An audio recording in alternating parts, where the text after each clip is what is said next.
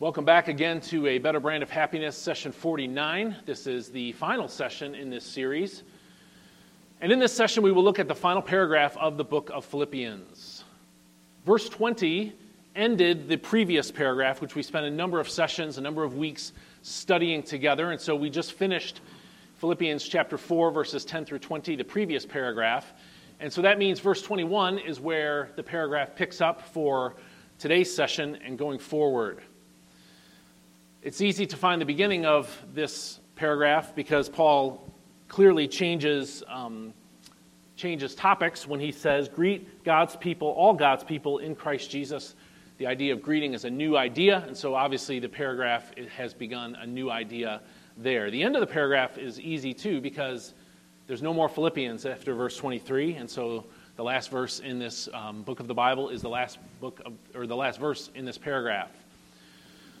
So, the paragraph that is the subject of this session, the final session in this series, is Philippians chapter 4, verses 21 through 23.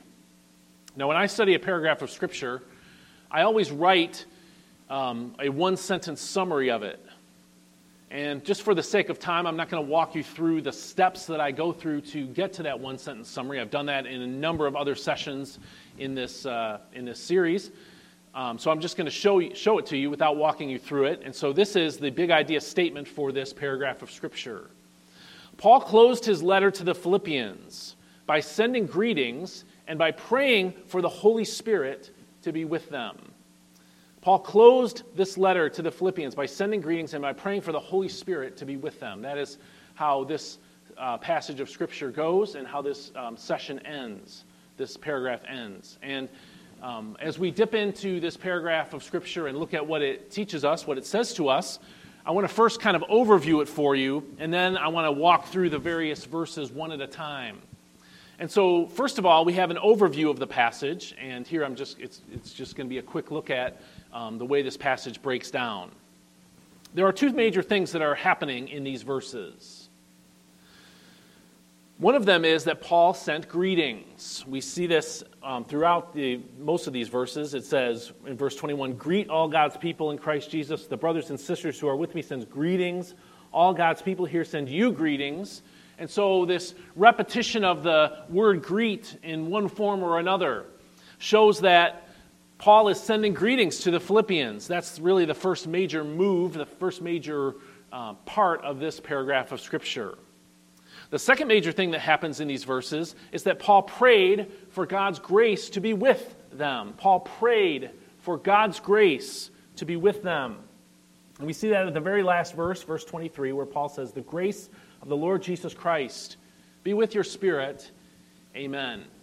And so if we break this down, we see Paul sends greetings, and then Paul prays for God's grace to be with them. Now, behind these greetings, though, there are actually three different uh, distinct communicators. So Paul is sending greetings, but there's actually kind of three groups that are all sending the greetings. The first one is Paul himself. In verse 21, it says, Greet all God's people in Christ Jesus. And I'll dip into this more in just a moment. But when Paul says in verse 21, Greet all God's people in Christ Jesus, he's sending his own personal greetings here. And again, I'll explain how that works in just a moment. But that's the first uh, communicator of greetings in this passage. The second one is in the second part of verse 21, and that is Paul's helpers. Look again at verse 21. It says, Greet all God's people in Christ Jesus.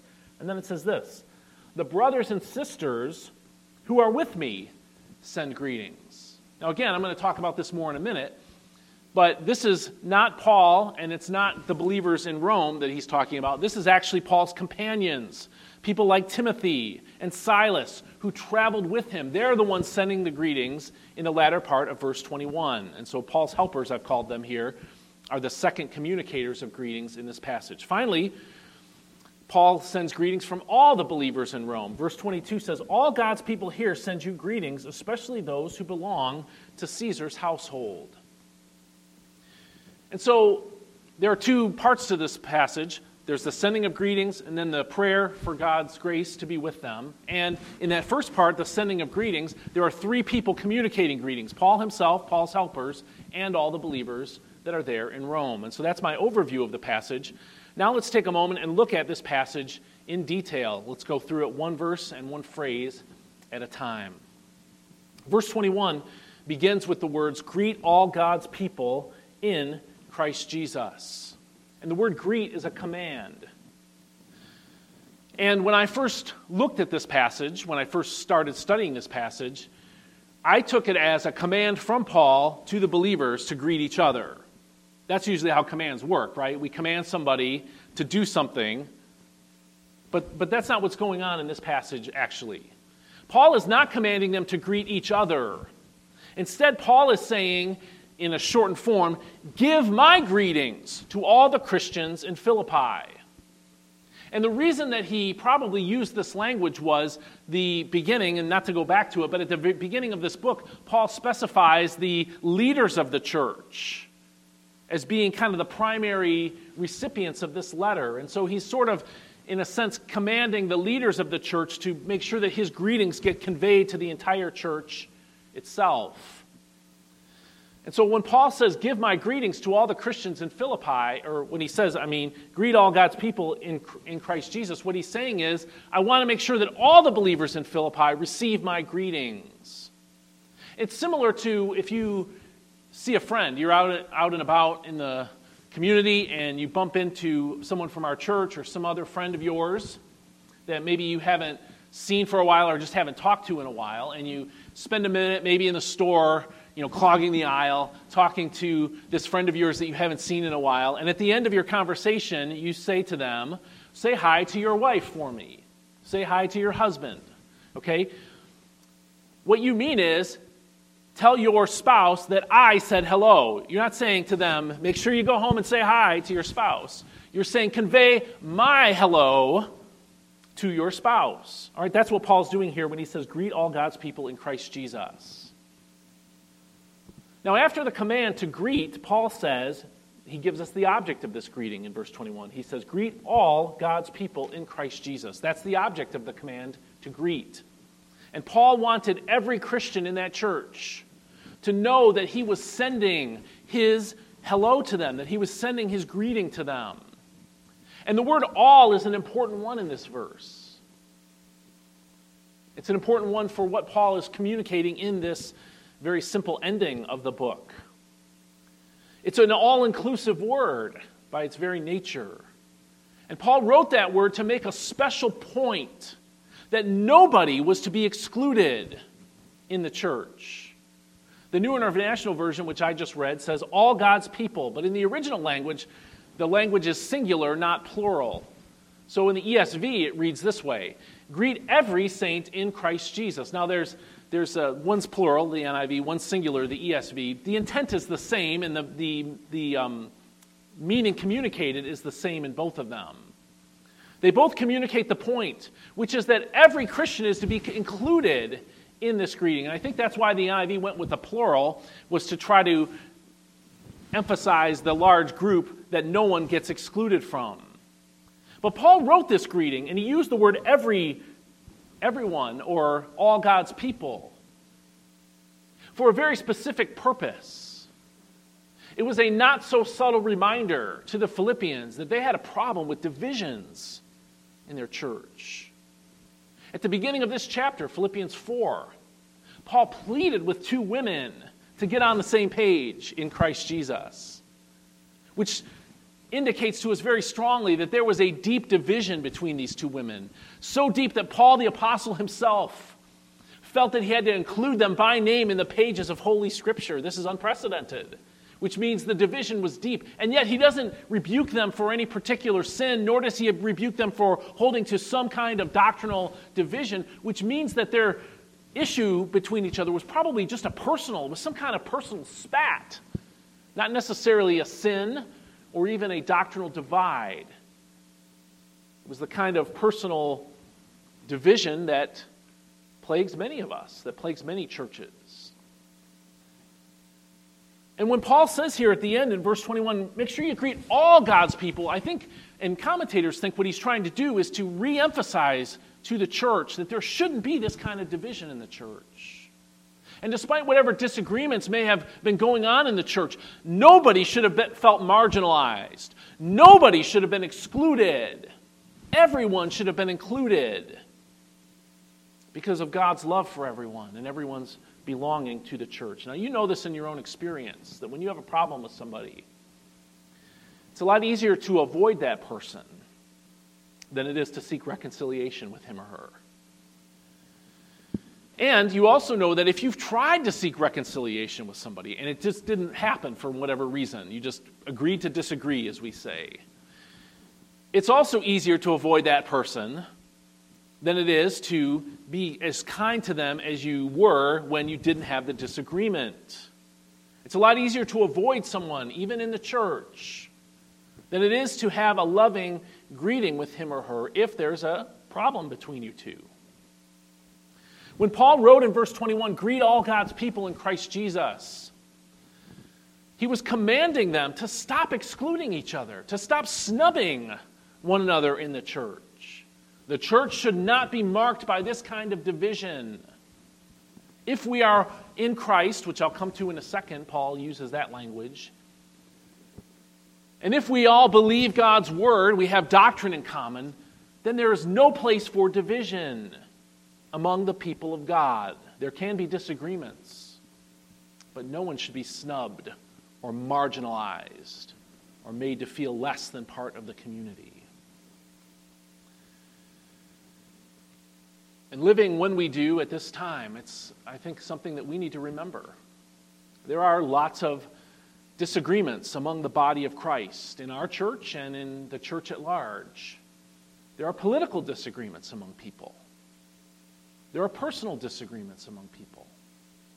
And these disagreements can cause division in the church if we stop treating those who disagree with us as if they are part of the body, as if they are one with us in Jesus Christ. And that's a sin.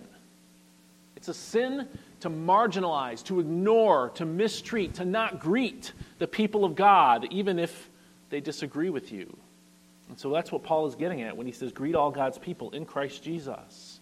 No one is to be excluded. And notice that final phrase in the first sentence of verse 21 we are to greet all God's people in Christ Jesus. This tells us who God's people are. But it also tells us how we became God's people. We became the people of God in Christ Jesus. That's a powerful way to remind us that we aren't God's people by our own natural birth, like the Israelites were. We did not become God's people because we were born into it, even if you were born in a Christian household. We were not God's people. We are not God's people by our own good works or by our own decision to choose God. Rather, we become God's people by the grace of God and that alone.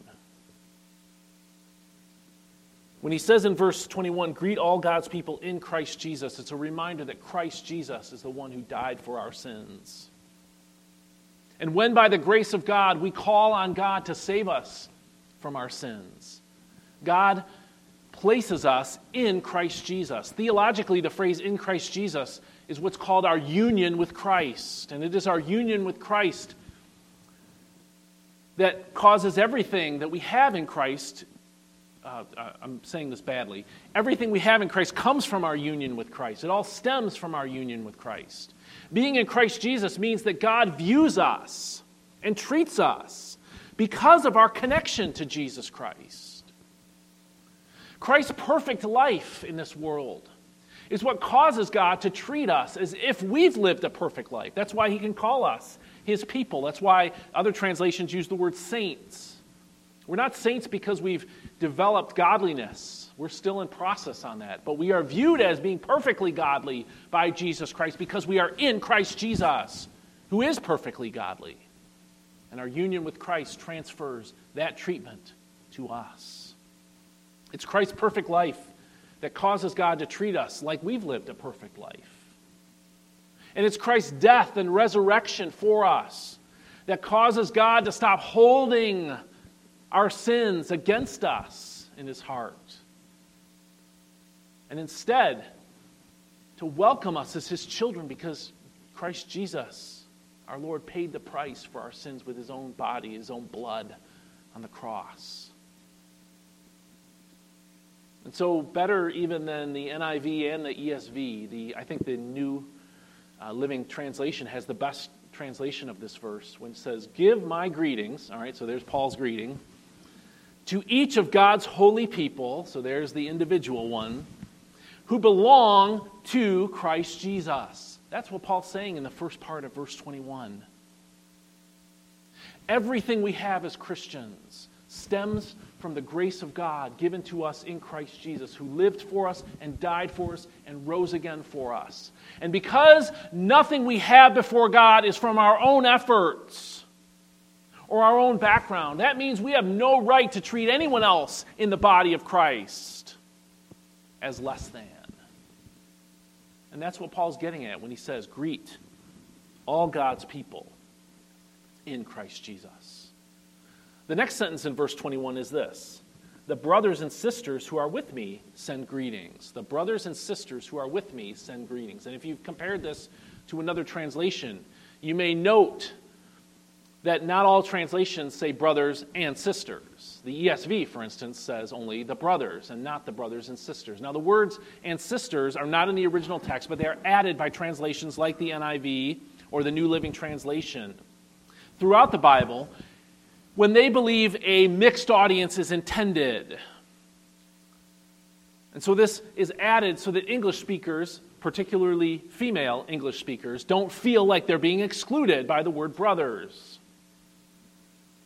These passages in context often, usually, refer to both men and women both. However, in this one instance, I don't think that's correct. I don't think the NIV translators have made a good choice when they wrote at the end of verse 21, the brothers and sisters who are with me send greetings. Because Paul is not speaking about all the Christians who live in Rome. That comes next in the next verse. When Paul says here in verse 21, the brothers who are with me, that's not a reference to Christians in general. And again, we know that because verse 22 says, all God's people here send you greetings. So Paul wouldn't say the same thing twice in different words. And so, because of that, this, this phrase, the brothers, that's mentioned in verse 21, must be a group that's different than all God's people in Rome.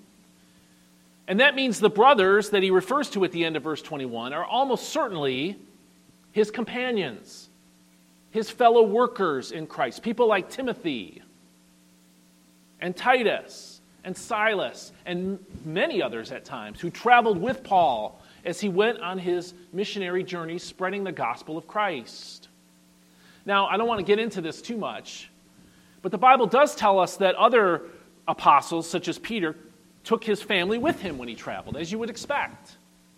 But Paul was a single man, and there's no indication that Timothy or any of these others brought along a wife and children with them on these missions. Maybe they did, but there's no indication in Scripture that they did. And so when Paul says in verse 21, the brothers who are with me send greetings, I think he's referring to these companions, these helpers of his.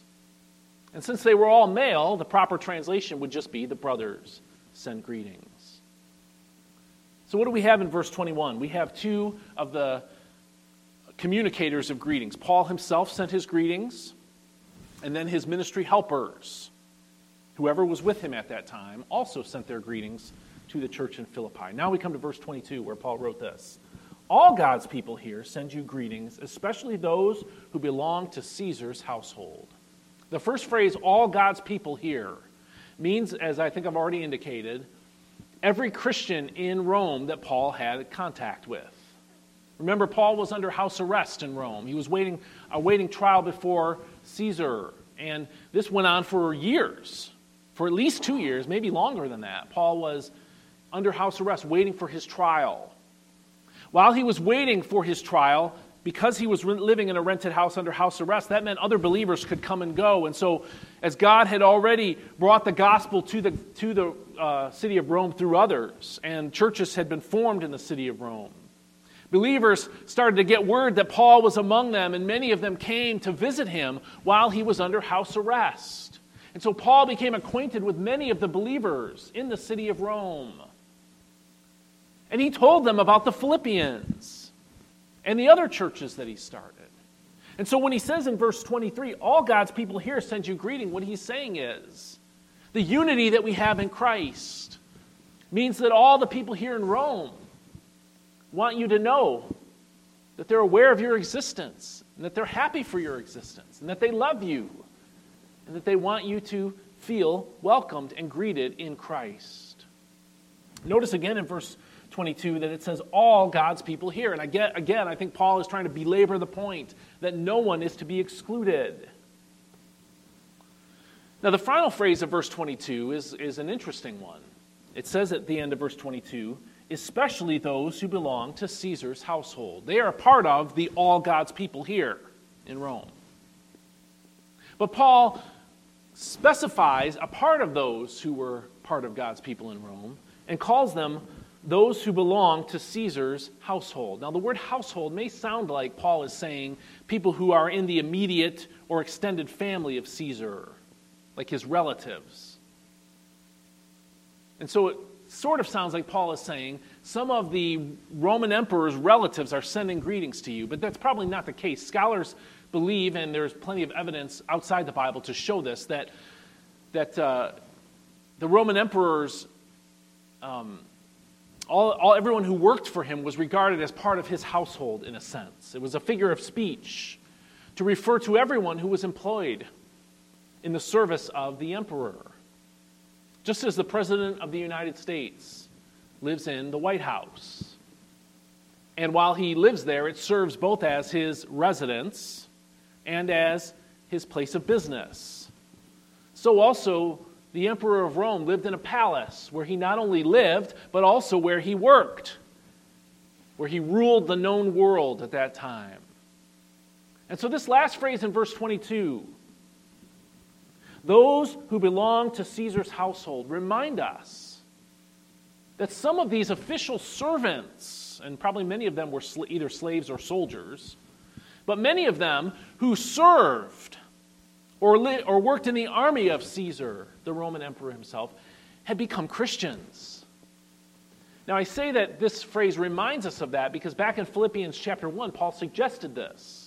He suggested that during his incarceration in Rome, under his house arrest, that God had caused the gospel to enter Caesar's government.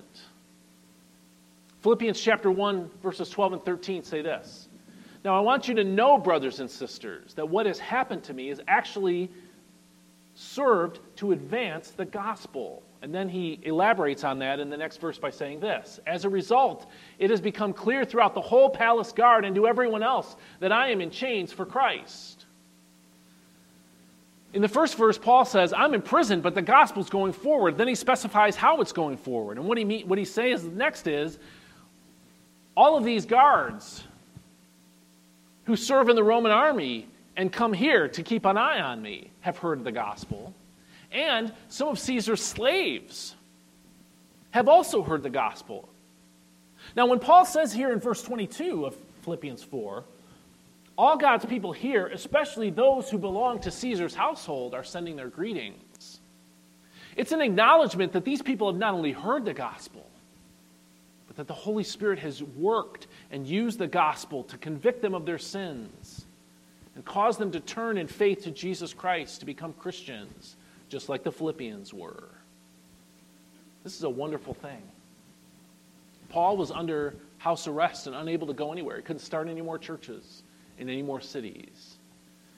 Yet God used his arrest to bring the gospel to Roman soldiers and others maybe palace servants who had to interact with him in some way or another. They heard the gospel through Paul, and some of them came to faith in Christ. And I think this is an important reminder for us that wherever we go and whatever we do, we are ambassadors for Jesus Christ. And as you encounter problems in your life, being arrested, like Paul was, was a, was a, was a problem, a big problem. But that big problem introduced the gospel to a new group of people who wouldn't have heard it otherwise. And as you go throughout your life, you're going to encounter problems too. We all do. You will meet people through those problems, people that you hire to help you get out of those problems. It might be a doctor or a nurse if you're having a health problem. someone who treats your injuries or cares for your illnesses. It might be the mechanic who fixes your car when it unexpectedly breaks down, or the state police officer who shows up to respond to your car crash out on US 23. These are all unfortunate parts of life. They're all unhappy pieces of being alive in a sin cursed world. But when you and I encounter these problems, which we all do and we inevitably will, we have a choice. We can complain to these people who show up to help us the doctors, the nurses, the cops, the tow truck people, the people who fix the car and whatnot. We could complain to them about our life. In fact, as I was preparing this message, I thought these people must hear complaints like all the time, right?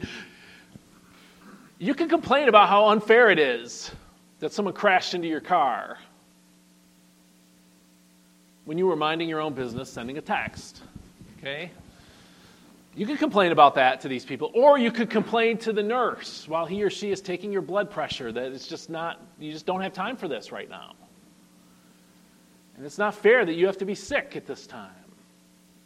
Paul also could have legitimately complained to these people that his arrest was bogus because it was.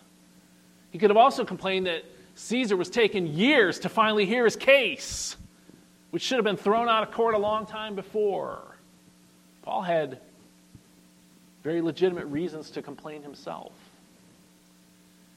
But as we've studied this book together, we've seen that Paul is not complaining at all. Paul is filled with joy. That's why I called this whole series A Better Brand of Happiness. Because his joy permeates every paragraph of Scripture here. Even though his life stinks from look, looked at from one perspective.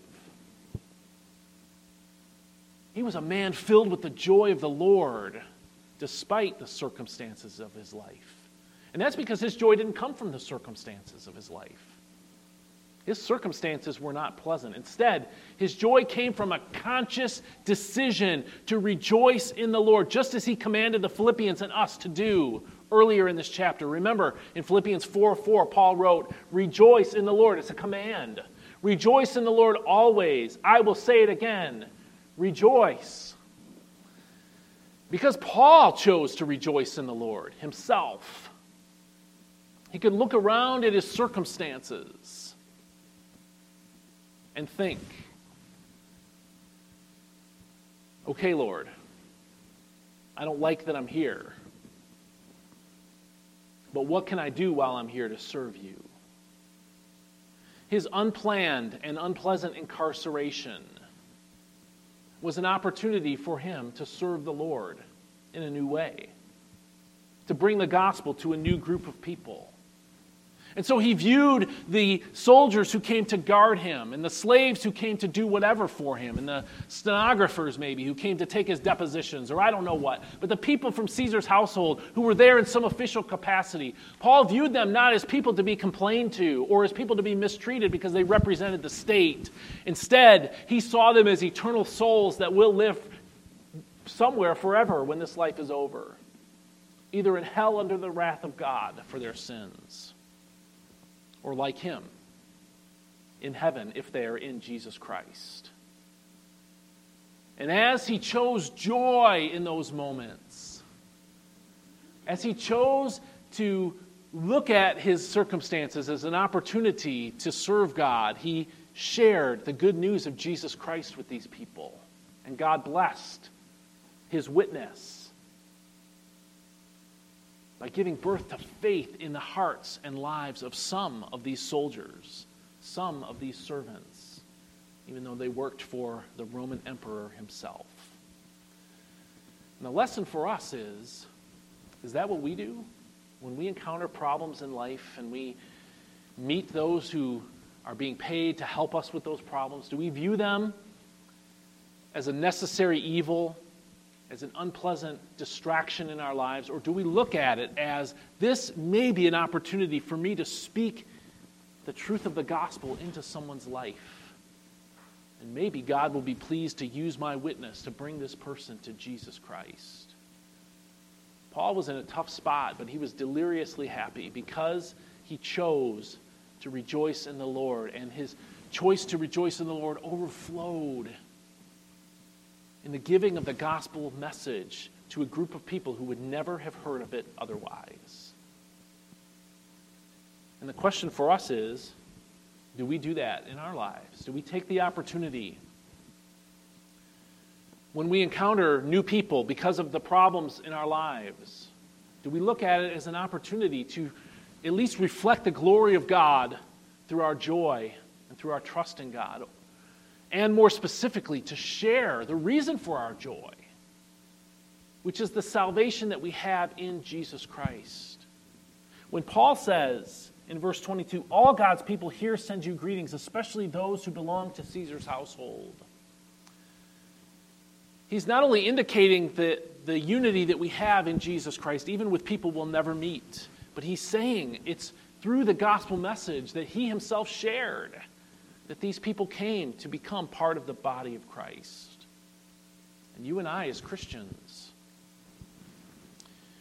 should view ourselves as the ambassadors of this message.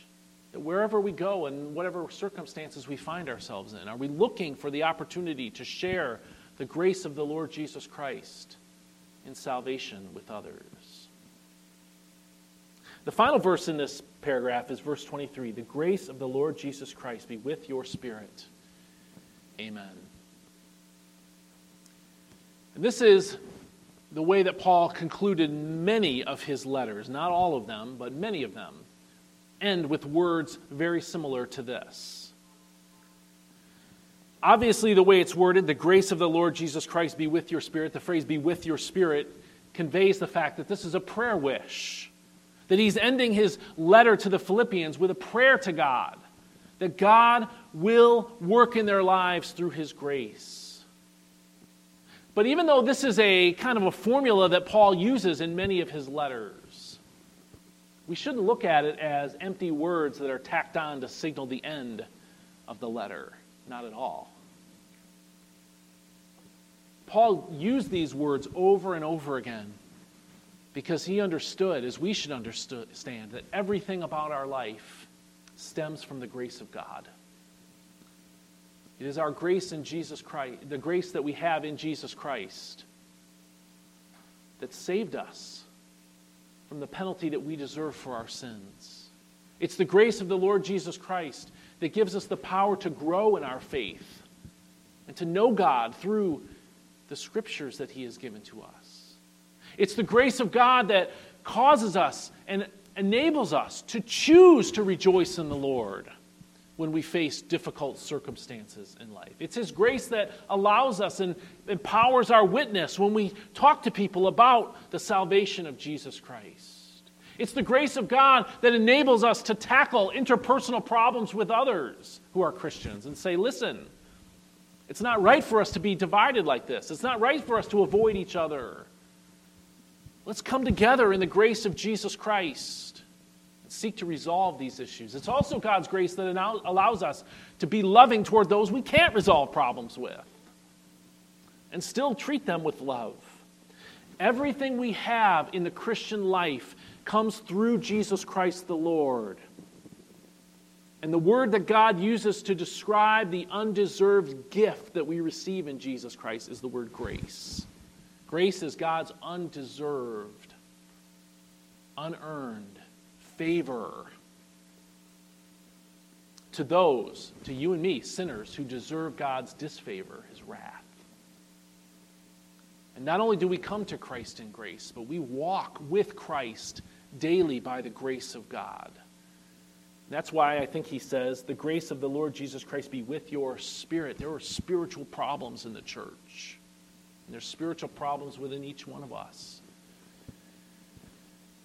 despite all that we have in Christ to grow and to be strengthened in our faith, we need the grace of God each and every day of our lives to do what God commands us to do and to live a life that brings glory to Him. And so Paul ends his words here in this book in verse 23 The grace of the Lord Jesus Christ be with your spirit. Amen. He ends the book with these words to remind us that everything He wants us to have and everything we can have in Christ going forward is all an unmerited gift that comes to us through Jesus Christ. And so, my big idea for this session is this a better brand of happiness comes through the grace of the Lord Jesus Christ. Where do you need the grace of God today? If you're not a Christian, if you're with us in person or if you're watching online and you're not a Christian, this is where you need the grace of God. You need the grace of God to save you from your sins and adopt you into the family of God. Are you willing to receive His grace in Jesus Christ by putting your faith and trust in Christ alone for your salvation? For all of us who are Christians, where do we need the grace of God today? Do we need it to resolve a problem with another believer? Do we need it to love another believer who won't be reconciled to God the way that he or she should be and reconciled to us as well? Do we need God's grace to speak up in the moments when God gives us an opportunity to meet a new person that we might be able to reach with the gospel of Christ? Do we need God's grace to rejoice because our circumstances are not good at the moment? The world tells us that the best brands of happiness come in a store. We can buy happiness if we get the right car, the right shoes, the right phone, the right handbag, or whatever. The Bible tells us that a better brand of happiness is available to us in Jesus Christ, and it comes through the grace of the Lord Jesus Christ. This is a better brand of happiness.